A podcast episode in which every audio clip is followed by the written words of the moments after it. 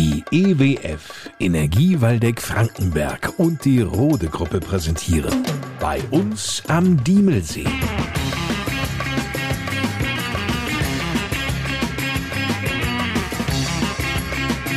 Die Podcast Lokalradioshow mit Lars Kors.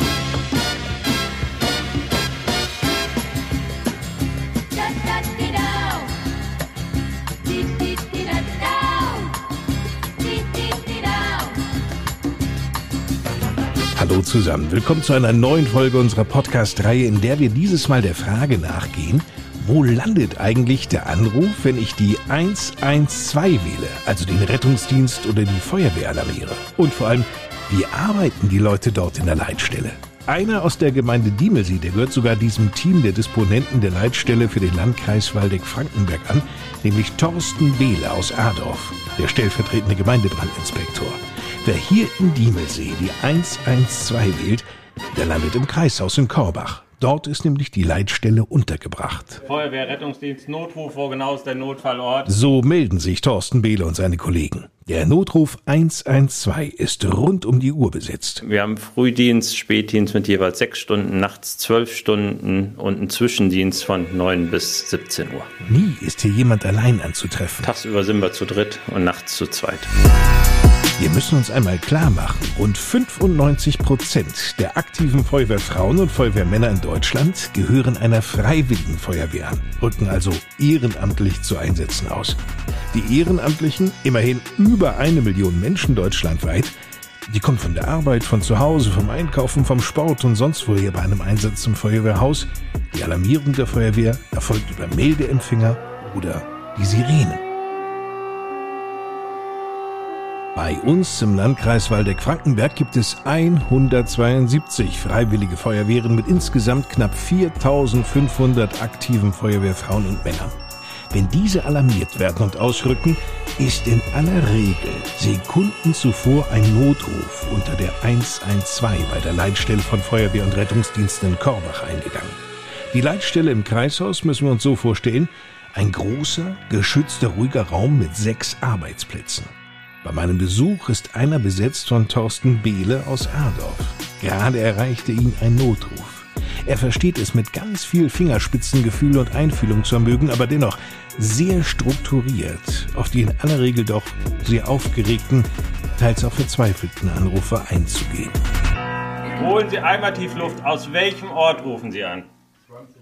Direkt bei der Kirche. Die Person, die ist bewusstlos, ja? Atmet sie? Atmet nicht. Okay.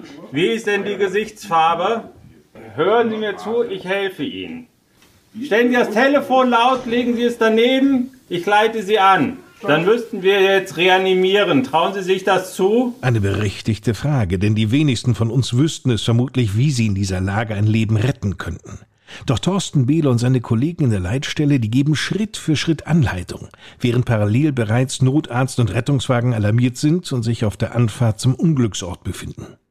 Wie offen sind eigentlich Menschen in diesen Ausnahmesituationen, um mit ihrer Hilfe zu unterstützen und so auch Zeit zu überbrücken?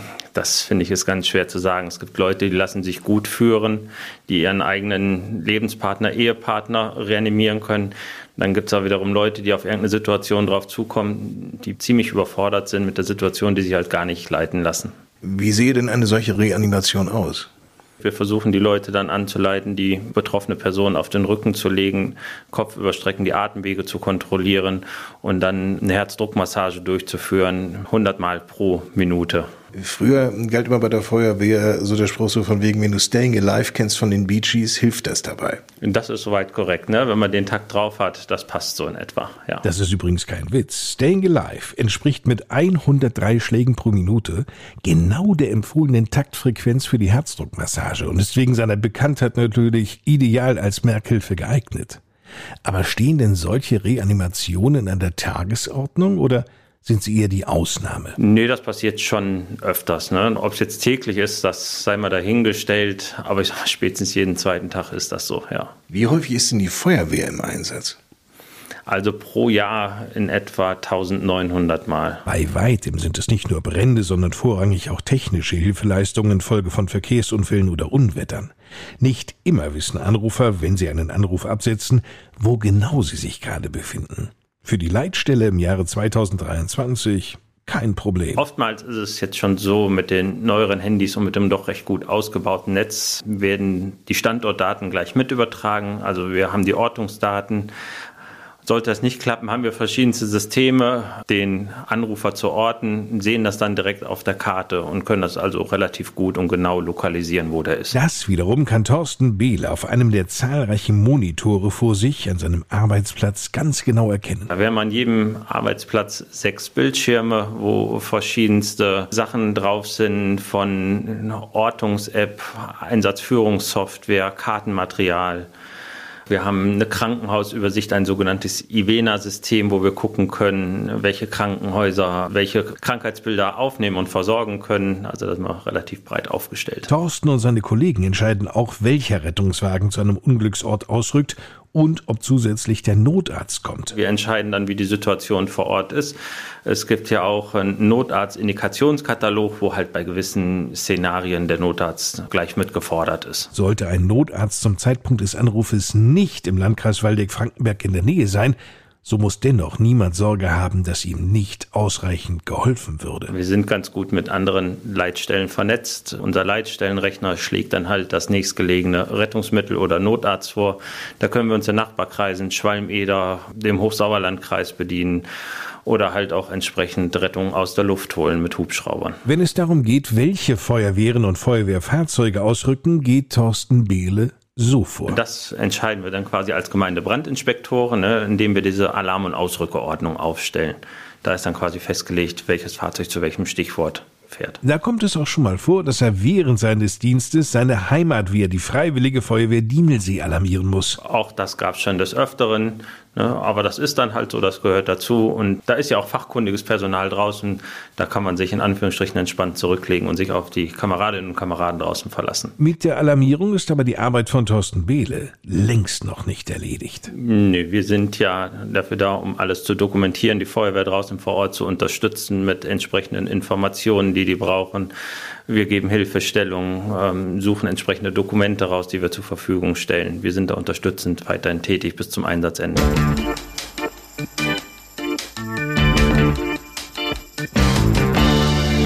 Seit elf Monaten arbeitet Thorsten Behle nun festangestellt in der Leitstelle des Landkreises Waldeck-Frankenberg. Zuvor war er hier drei Jahre als Aushilfe beschäftigt. Sein beruflicher Weg war einst ein gänzlich anderer. Er ist nämlich gelernter Groß- und Außenhandelskaufmann, der sich aber schon seit seiner Jugend für die Feuerwehr begeistert.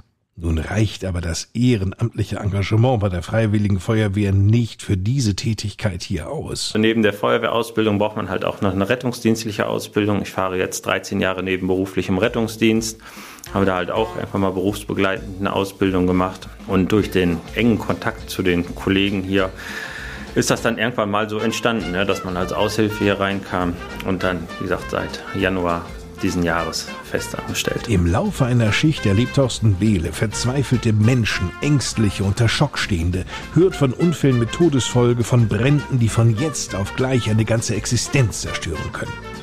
All das zu verarbeiten ist nicht immer leicht. Das Team tauscht sich jedoch untereinander sehr gut aus, sodass es ihm glücklicherweise nicht schwerfällt, nach dem Verlassen der Leitstelle abzuschalten. Ja, definitiv. Ja, muss man auch. Ne? Also wenn man die Tür rausgeht, muss man abschalten. Das kann man nicht mit nach Hause nehmen. Das ist ja, sag ich mal, wie im Feuerwehreinsatz auch.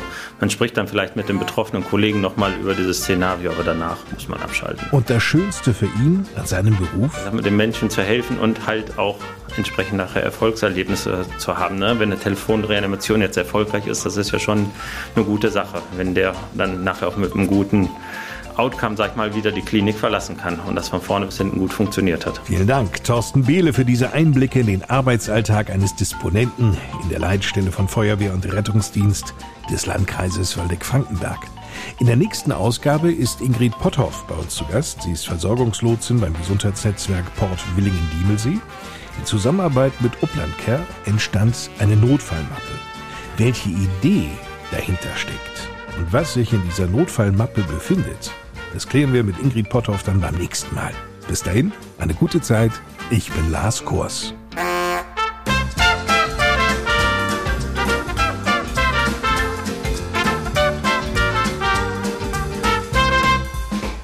Das war die Podcast Lokalradioshow bei uns am Diemelsee.